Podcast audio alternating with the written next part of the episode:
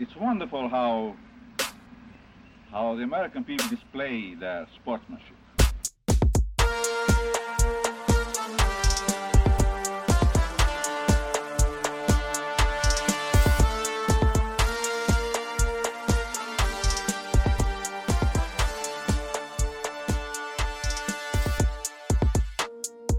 Good morning, good afternoon, good evening, good night, whenever you are listening to this. Welcome to the Often Daunted Podcast, where, in case you are wondering, for me, your host, Burke White, it's dislike Nashville, respect Atlanta, overrated Cincinnati, underrated Cleveland, like Chicago, love Charleston, dream of living Bay Village. I hope all of you had a wonderful Christmas or whichever holiday celebration you or your family may celebrate. Thanks to my wife listening right now for my new pair of shoes, as she got me the Indiana Hoosiers Adidas Forum low tops, and they are now my go-to game day shoe of choice. Love those things.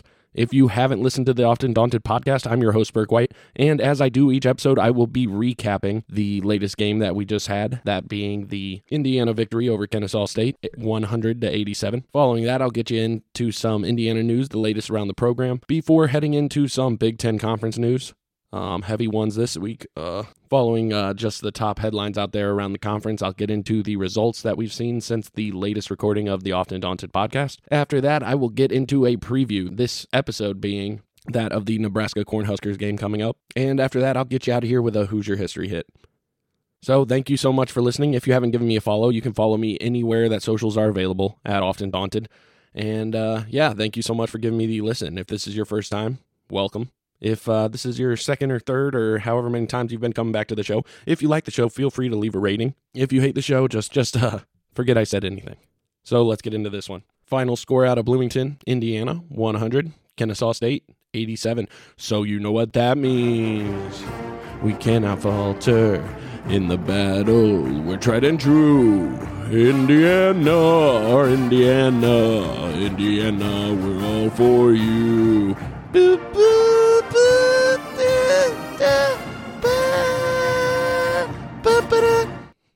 As we do after each victory, we are going to hear the song. There was a lot to like. There was some to not like for sure. But nevertheless, Indiana came into this game as 12.5 favorites in the eyes of Vegas, and they ended up winning by 13. So if you put your money on Indiana, you got a little victory there.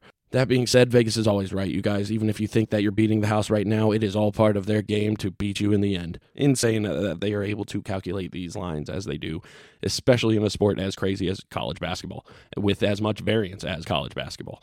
And Vegas aside, let's get into the game. What a absolutely weird first half that was to experience. I felt like our team was getting what they wanted, but that Kennesaw State's team just nipped at their heels all the way into the half. Just nipped, got closer and closer. If Indiana finds some gas to fuel a defensive effort on the perimeter, we run away with this game.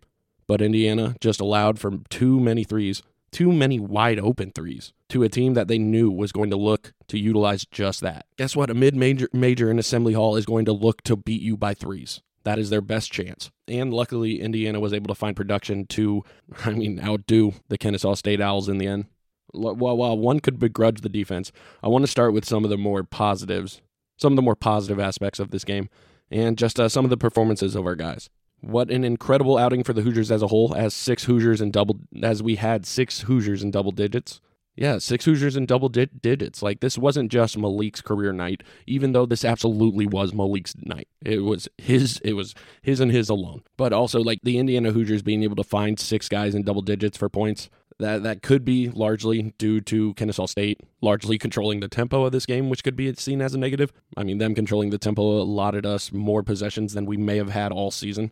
But nonetheless, good to see some names produced that we will have to be able to turn to at times through the gauntlet that is Big Ten Conference play.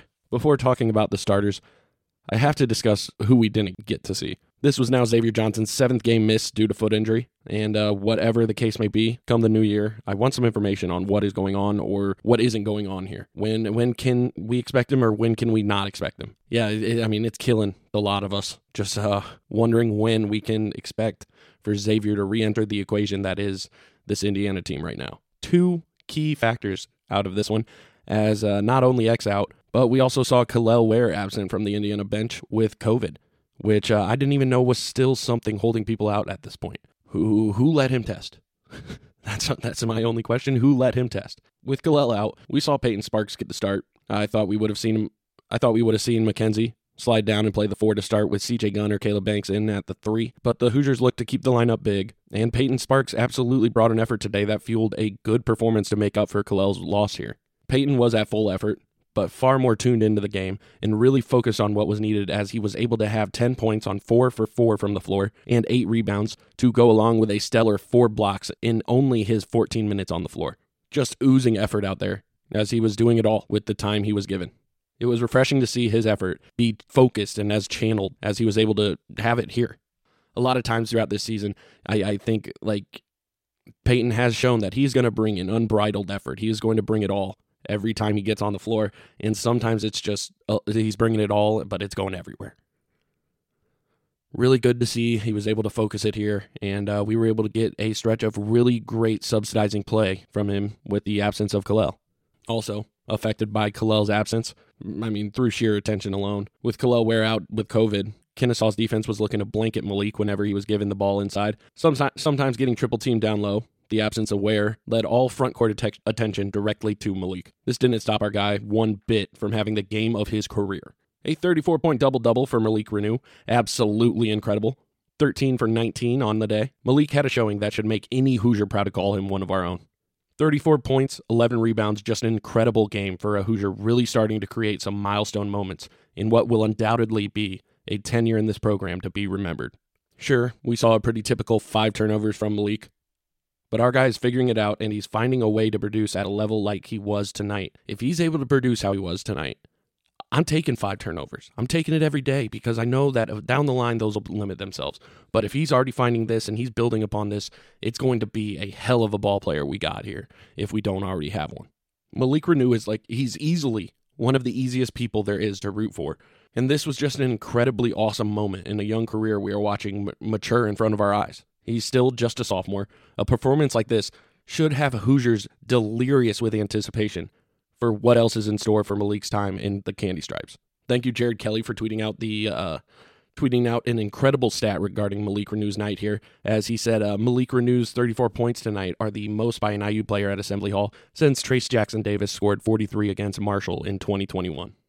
Malik had total command of the game, and despite the 5 turnovers, yes, they have to be brought up because they are a problem in his game. But also going 7 for 11 from the line, Malik really brought it all to this one, and we can largely credit this victory due to him.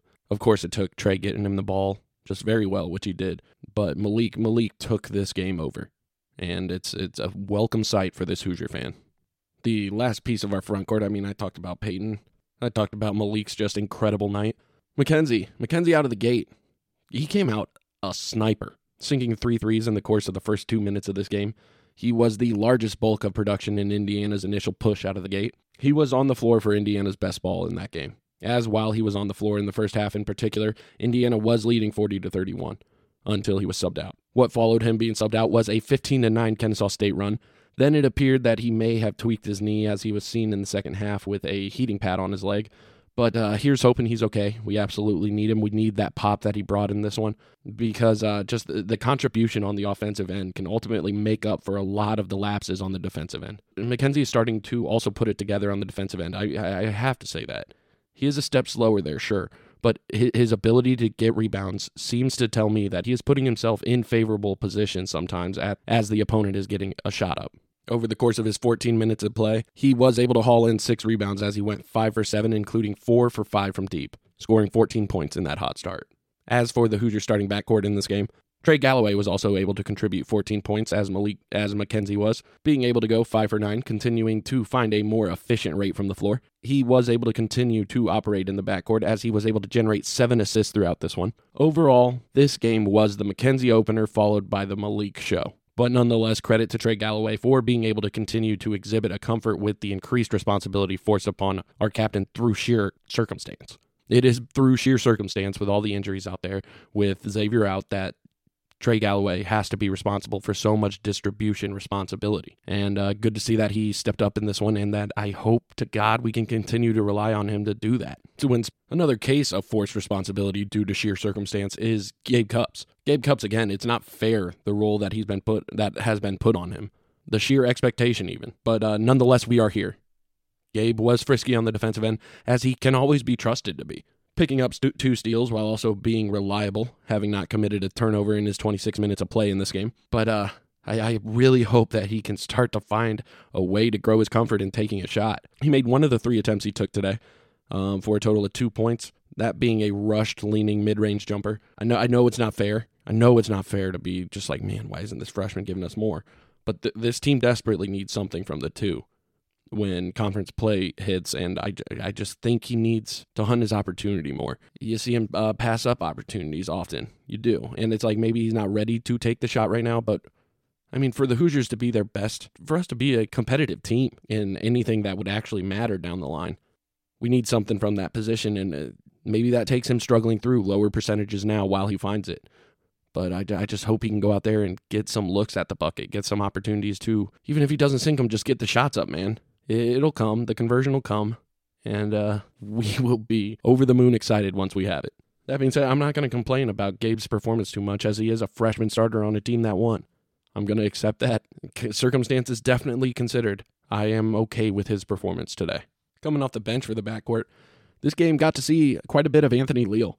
Anthony Leal came into this game and held it down. Sure, the defense left a bit to be desired, but he did operate in the offense very well when he was on the floor. And I've heard rumbling amongst our crowds that Leal needs CJ's minutes. Personally, I'm not giving up on CJ being able to figure it out. For me, in the question of who should get those minutes, there's just too much potential lying dormant in CJ Gunn, that if he can just get it together and have his game just click, like, it's going to pay dividends for this team as a whole to be able to have a piece that should be able to offer what he should be able to offer us. I know we were all expecting that huge sophomore jump. There's still time to his sophomore year, so we can still hold out hope that we are going to get a bit of that here. That being said, it's getting to conference play, so we're really getting into the nitty-gritty of it. If there's a time to find it, it's right now. While it was a quiet showing from CJ in his 8 minutes, we saw plenty of both Caleb Banks and Anthony Walker off the bench, as the duo contributed 22 points off the bench, both going for 3 for 7 from the floor. Each of them got far more minutes, with 24 for Caleb and 29 for Anthony, with McKenzie sidelined for whatever reason. And in their time on the floor, Caleb in particular was really looking to shoot the three, as he converted one of his 4 attempts from beyond. But I commend him for it. I genuinely commend him for a 25% shooting performance, because we need it. If he can find it for us by hunting from outside, by getting shots up, if he can eventually start to convert more and more of those through sheer repetition of getting shots up in actual gameplay, I'll take it. We need it. We need to find shooting, because we have some tough games coming up that shooting will be needed in. And I commend him for taking those 4 3-pointers. I do. His 1 of 4, I mean, it wasn't, it's only one, but it did contribute to Indiana's pretty decent shooting on the night. Overall, just the team shooting was far better here than we had seen over the average of the season, going 47% from beyond, as the Hoosiers hit 7 of their 15 attempts. Indiana needs to desperately keep this stat growing, as they are, so that we can spread the floor to let the build of this roster work the way it needs to in order to find sustainable success in this conference. Just grateful to see that the Hoosiers found some of that shooting today. Let's get into the defensive side of that shooting, though. Even though the Hoosier perimeter offense was finding itself again here, the perimeter defense may have taken a backslide, as the Hoosiers allowed the Owls to hit 17 of their 35 shots from beyond. They were finding open threes on the same pick, drive, kick, out play over and over and over again. 48.6% from 3 by Kennesaw is a testament to Indiana's inability at times to properly rotate and contest open shooters throughout this game. I keep saying McNeese just because that I've been keeping up with that Michigan game, and geez. But yeah, Kennesaw, they saw so many open threes. Of course, I feel like part of our game plan is to allow for open threes more often than not, but I'm starting to think that may be a pretty poor game plan. Hell, I'm not paid millions of dollars to coach this team, so I have to freaking hope that Mike Woodson can address this, that he can see that this is an issue. Every three needs contested. We are giving up far too many open looks, and while I can't say, yeah, their percentage is a reason to be upset about that, just the total amount of three-point shots, 35%. Yeah, they're a run-and-gun team. They're going to look to get their opportunities from beyond, but that's a lot of looks. That's a lot of opportunities. Some of them contested, I'm sure, but I feel like if you're properly defending the perimeter, the total amount of three-pointers taken is far less because they're stuffed up. They're jammed up. They're not even going to look to take it if you're defending it properly. So, yeah, that 35 total attempts is concerning for sure. But while the perimeter was up for grabs, the interior was most definitely not. Indiana really stepped up the rebounding in this game, ending the stat battle 43-28 in favor of the good guys, and just making up for a haul of boards from our 7-footer being sidelined. 21 and 33 from the charity stripe. 12 points left at the line there. Yeah, but those free throws, man, yeah, 66% or whatever we hit. That's nothing great, but it seems like the times we miss them, man, are at very crucial moments of the games. And yeah, just the Indiana free throw shooting continues to be a worry of mine in this squad. And genuinely, my thoughts about Indiana's free throw shooting in that game, 21 for 33, it was just a shame Mackenzie didn't get more time, because if he would have gotten more time, he would have looked to get to the rim. Could have ended up getting fouled and continued being like the Big Ten's best free throw shooter, and continued to work to bring up that class average for the rest of the Hoosiers. All in all, though, we at least stuck to the script as we were able to beat Vegas by 0.5 point, and Indiana was able to get the 187 victory. While you could say, man, we've had some ugly wins, because we have genuinely had some very, very ugly wins, they're still wins. They're still wins, and they most definitely aren't losses on a resume. While we've had plenty of ugly wins that could be brought up, at least they can't bring up an ugly loss. Auburn, I guess Auburn was a pretty ugly loss, but ugly and relative to our competition, I guess. Indiana's sitting at 10-3, 2-0 in the Big Ten, and yeah, I'm gonna choose to see the brighter side in this and just be like, hey, 10-3 all day. If you'd have told me this Hoosier team went 10-3 while they were figuring it out, hey, I'll take it. Don't tell me how bad we lost those games by, though. The games we did lose, don't tell me how bad they went. Just tell me the Hoosiers are 10-3, and I might be taking that. Big Ten play on the horizon. We're getting into it, folks. This is it. This is it. Non-con's in the books. Time to get into the brutality of Big Ten play. You want to talk the epitomes of brutality? Just Big Ten play all around. I want to end this recap by bringing up the good, the bad, and the ugly in that one.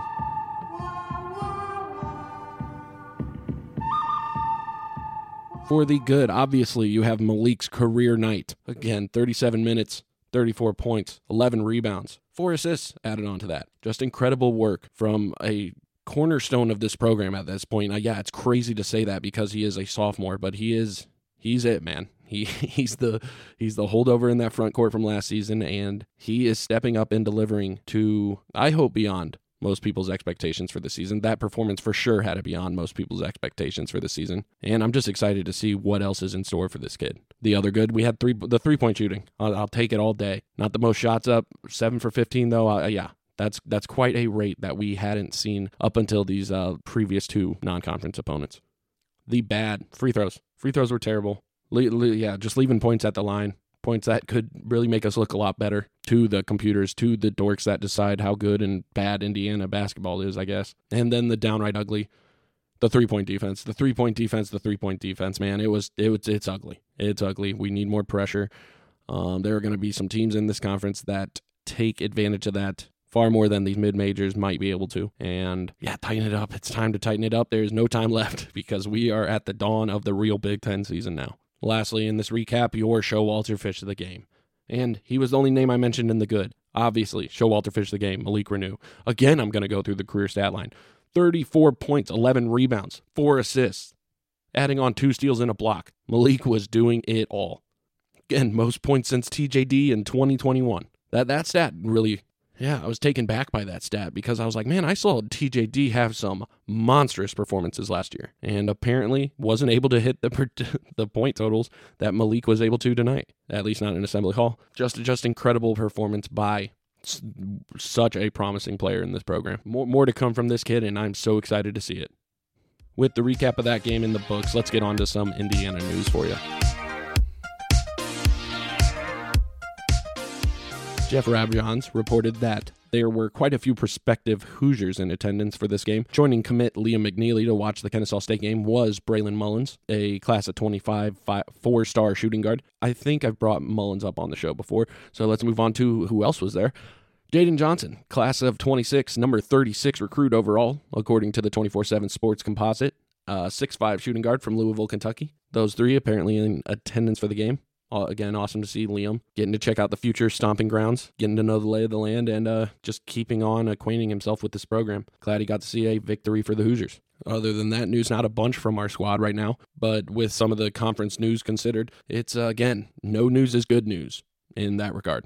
A little tidbit, Ja'Kai was seen on the floor before this game, taking his first public two-footed jumpers since his knee procedure.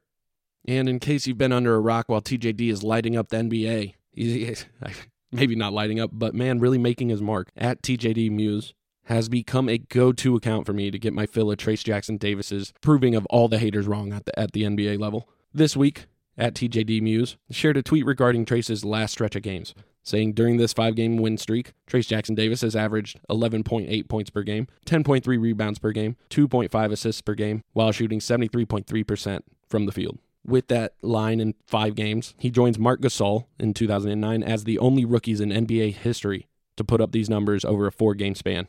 Hashtag Dub Nation. It's a Warrior Trayce Jackson-Davis fan account, and I love seeing Warrior Trayce Jackson-Davis fans. Welcome to the tribe. Like, we are all TJD fans here. TJD Muse also pointed out that, fun fact, only one pair of rookie teammates have each recorded a double-double this season, and TJD is part of that, with Brandon Podziemski and Trayce Jackson-Davis being that lone pair in the NBA right now. With that limited Indiana Hoosier news, let's get on to some of that national news.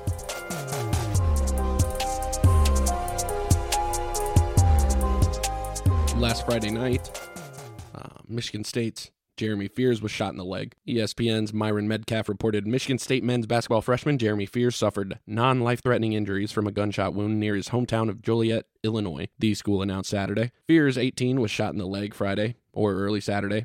The school said he underwent surgery Saturday, but did not offer details surrounding the circumstances of the shooting. According to a statement from the Joliet Police Department, an 18-year-old man and a 19-year-old woman were both injured in an overnight shooting. The man was shot in the thigh and the woman was shot in the pelvis, police said, noting both injuries were non-life-threatening. Police said the man and woman were in a home with friends when a male gunman entered and began to shoot. Police said that they were not sure if the two victims were intended targets and have not located the suspect during an active investigation. Per Matthew Lonesby with Sports Illustrated, in his first media availability since hearing the news of his freshman point guard suffering a gunshot wound to the leg, Michigan State's men's basketball coach Tom Izzo said his focus regarding Jeremy Fears is on the 19-year-old's recovery. "It's a tragedy what's happened. It's really a shame," Izzo said. "Jeremy is coming back tomorrow and he'll be with us here, rehabbing here. I talk to him every day." Once Fears is back on campus, Izzo said the focus will be on assessing his injury and finding out the best path forward to help his freshman make a full recovery.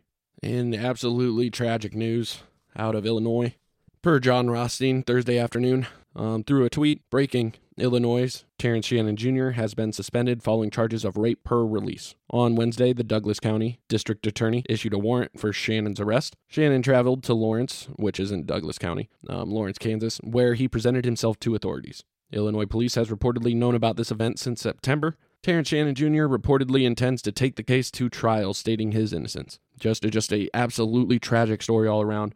I pray for all those involved and reserve my personal judgment for the case to play out. If you're hit with a charge, I know it's a lot. That is a lot more serious than allegations. And just tragic for everyone remotely attached to this, especially any potential victims. From a basketball standpoint, that just has to leave a program reeling when your star player is suspended on rape charges like that. That had to hit a down bad Illinois fan base just based on how years implode. Pretty rough. And that being said, I mean, it isn't about that at all. It isn't about the basketball. It's about justice being served if injustice was done. So here's hoping that whoever needs to find a peaceful resolution to this and whoever needs the resolution from this gets it. Just a tough subject matter to discuss here. So I'll reserve any more thoughts until we hear more about it. But let's get into some of the Big Ten results since our last time we're recording. Since our last recording, Rutgers fell to Mississippi State as Clifford Omarui fouled out after 3 points in a game.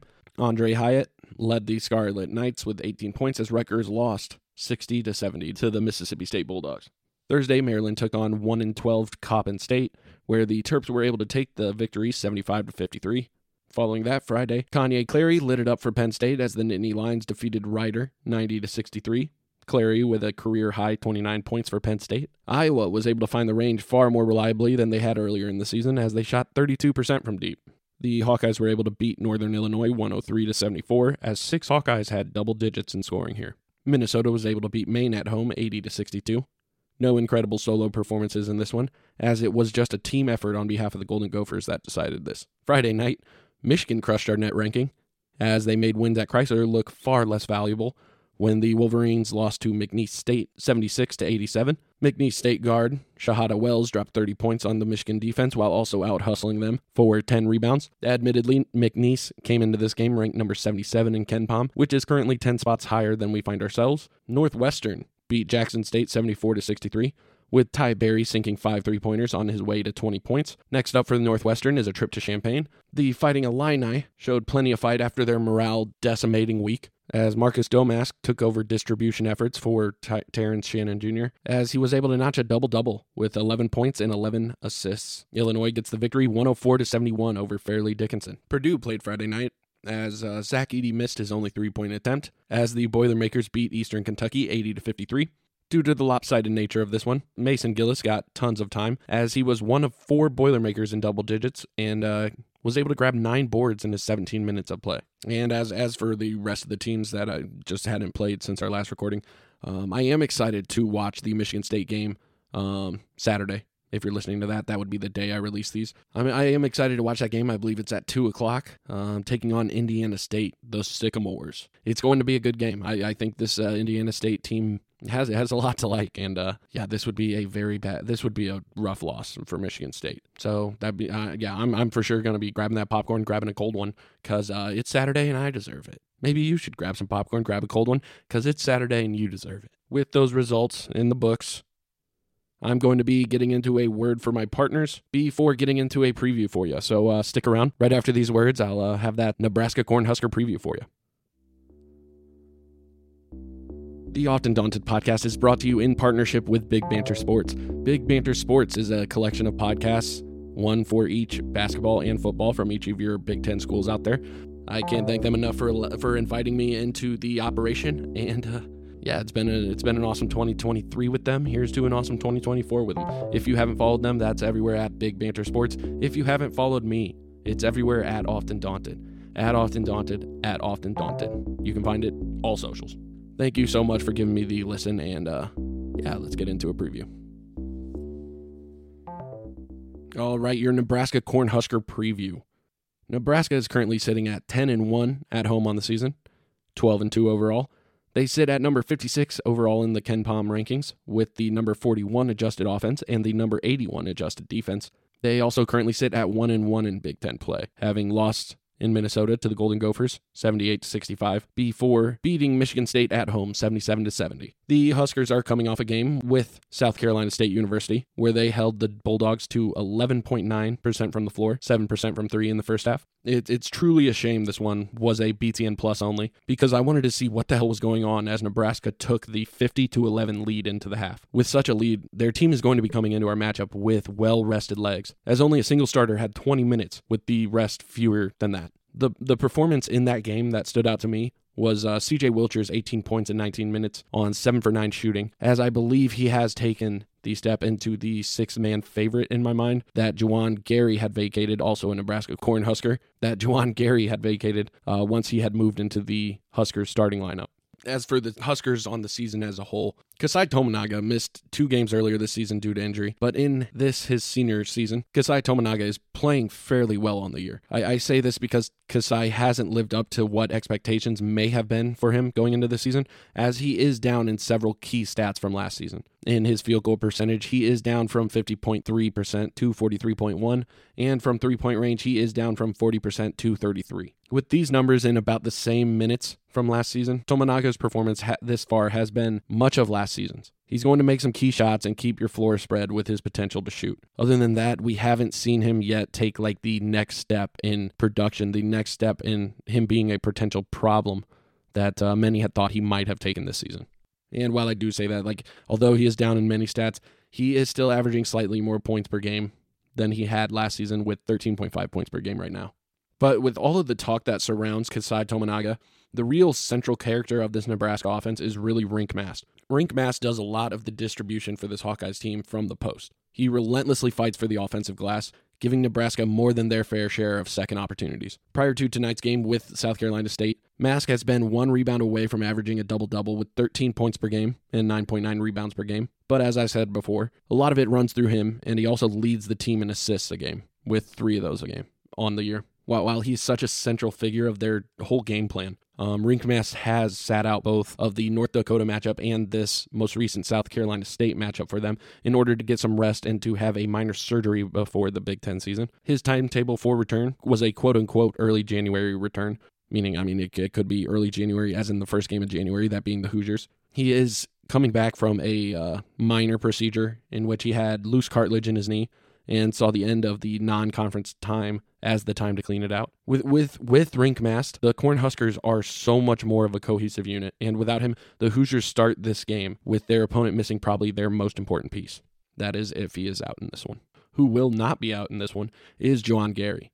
I said that CJ Wilcher may be taking his spot for sixth man of the year in the Big Ten. Juwan Gary started the season coming off the bench as the Huskers' go-to sixth man. He was really doing enough in the non-conference, in my opinion, to make him a runaway favorite for the Big Ten sixth man of the year. But when Josiah Alec was injured, he took his spot in the starting five, and I don't see him giving it back anytime soon. As Juwan continues to be Nebraska's leading scorer at 14.2 points per game, while thanks to his size and experience, he also adds 7.3 rebounds a game to his season stat line. Juwan Gary is such a veteran after having started his career in Alabama for 2 seasons before transferring into Nebraska prior to the beginning of last season. And he just kept his head down, came off the bench, had no problem with it, contributed more and more, and is a no-brainer to be in that starting lineup now that he has undoubtedly earned the right. As for their backcourt, Bryce Williams is a mid-range throwback of a guard. He has the ability to score at every level. He isn't a huge three-point problem, but if given a look from beyond, he is more than capable of draining it. He is able to get to the rim, but he truly does thrive with his mid-range pop. Where he isn't a throwback in regards to his play style is his size. Bryce Williams is 6 foot 7 inches, 215 pounds, and the junior utilizes all of that size to make the most of his opportunities. Bryce Williams is currently tied with Tominaga as Nebraska's second leading scorer with 13.5 points per game. He has 5.5 rebounds per game to go along with that production. The ESPN matchup predictor currently has this one as a 72% chance of Nebraska victory. And rightfully so, it's a Big Ten game in Omaha or in Lincoln, wherever in Nebraska this is. And they probably should be favored. That being said, I like the Hoosiers' chances here. I do. You can't, as is usually the case, you can't tell me otherwise. Our guys can win on any given day. As much as I don't like about this roster, I like so much more. If the Hoosiers can continue to find that outside shot, how long is Kel'el out with COVID? When was this diagnosed? When is this spreading period over? It's going to be pretty important that we have him back on the floor to kick off this Big Ten season, to resume it, I guess, because we had those two outliers. But with Malik showing what he showed today, yeah, sure, it was against Kennesaw State, but... if we can find a way to get Mackenzie some more minutes, Mike, whatever happened, or if he was injured, then he was injured. That's it. Man, I would have liked to see more from him if he wasn't. If whatever happened regarding Mackenzie that had him taken out of this game, we are going to need Mackenzie in this season. We are going to need him. And I think this could be a big coming out party for him to just ball on the Big Ten real quick. Ball on the Big Ten and make a statement. Make a statement in Nebraska just that, hey, he's back and he is ready to reassume that likely Big Ten freshman of the year position. It's going to be tough. Every game in the Big Ten is, especially away games, but I believe in the Hoosiers. I think the Hoosiers can continue to find ways to win. Guess what? In the Big Ten, there are going to be close games, and the Hoosiers have found a willingness to win close games, a know-how to win close games, and that is going to be a great, great tool to have when conference play gets really going. Here's hoping January 3rd at 9 p.m. we see a Hoosier team take the floor that is ready to go, ready to reconvene Big Ten play with intention. Let's get on to the Hoosier history hit, and then we'll get you out of here.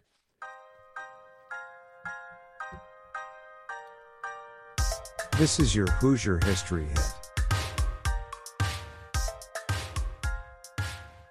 For your Hoosier history hit this week, I wanted to keep it really short. I wanted to just shout out a tradition that had died due to COVID that I thought was a pretty cool New Year's Eve tradition.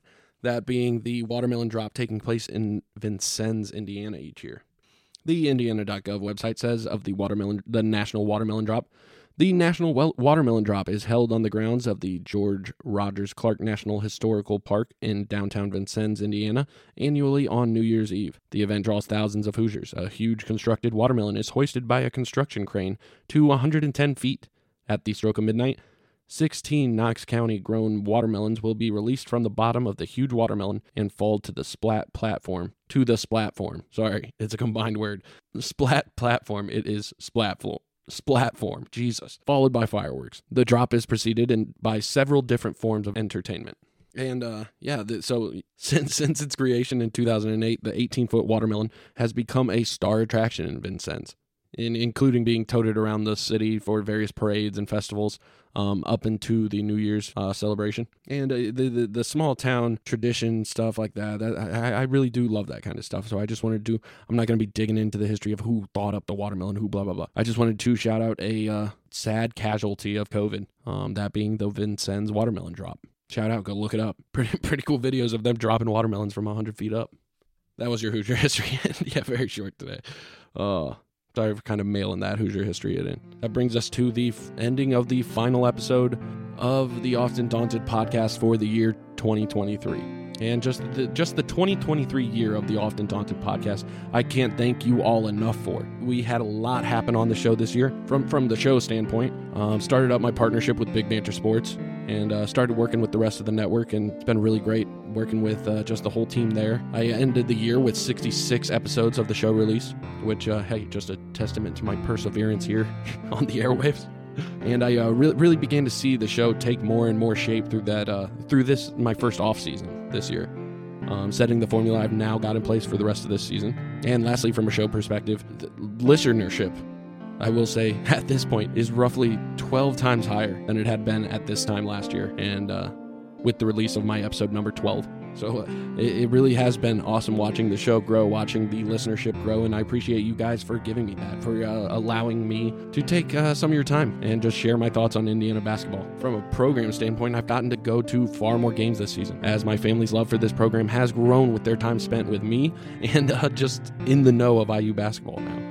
I got to see Trayce Jackson-Davis dominate the college game to an extent I didn't think was possible before he had to move on to much greener pastures, and now I am seeing him follow that up with being a significant role player in the NBA, to the confusion of many of those analysts out there. I got to see Mike Woodson get Indiana a step closer in the tournament before they were booted by Miami. Got to see Mike send a one-and-doneer to the lottery after that one-and-doneer was key to sweeping Purdue on the season. I learned of and fell in love with the games of both Kel'el Ware and Mackenzie Mgbako. It wasn't until the offseason transfer portal we had any idea these guys were coming here or who these guys really were, to be honest. And lastly, for the program perspective, I got to see Indiana land key recruiting target Liam McNeeley.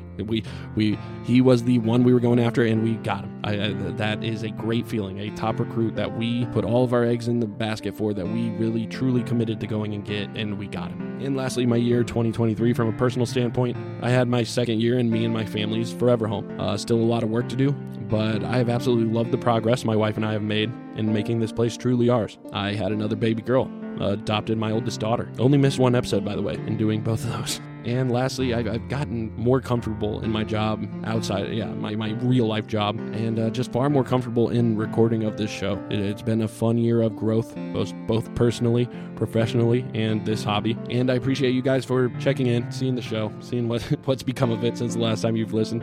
Or if you're a routine listener, God, I appreciate the hell out of you. But hey, here's to another year, and I'm so excited to see what another year of Indiana basketball has in store for us. Where will we all be this next year? Because with the current nature of college basketball, the current nature of the transfer portal, on a year-to-year basis, it is totally different identities for programs are possible. And while it could go for the worst, like it's exciting to think about where we could possibly be this time next year. So yeah, I hope you and yours all have a fantastic New Year's Eve. I hope you have a fantastic New Year's Day. I hope you set resolutions for yourself that you can hit, because hey, we all need a win. We all need a win. Keep them aspirational, but also keep them possible. Okay, let's get some W's under our belt in this, the year 2024 coming up. Thank you so much for giving me the listen. Have a great rest of your week. I will be giving you a podcast Thursday. Be dropping that following the Nebraska game. May not be the morning after. I do have my sister's wedding is coming up next weekend. So we've just got various things going on throughout the week to help her with in that regard. But I will get it out as soon as possible. I am hoping for Thursday morning. But if not, it would definitely be that Friday. Thank you so much. God bless you and yours. Happy 2024. Lux at Veritas. Go Hoosiers. Down with the Huskers.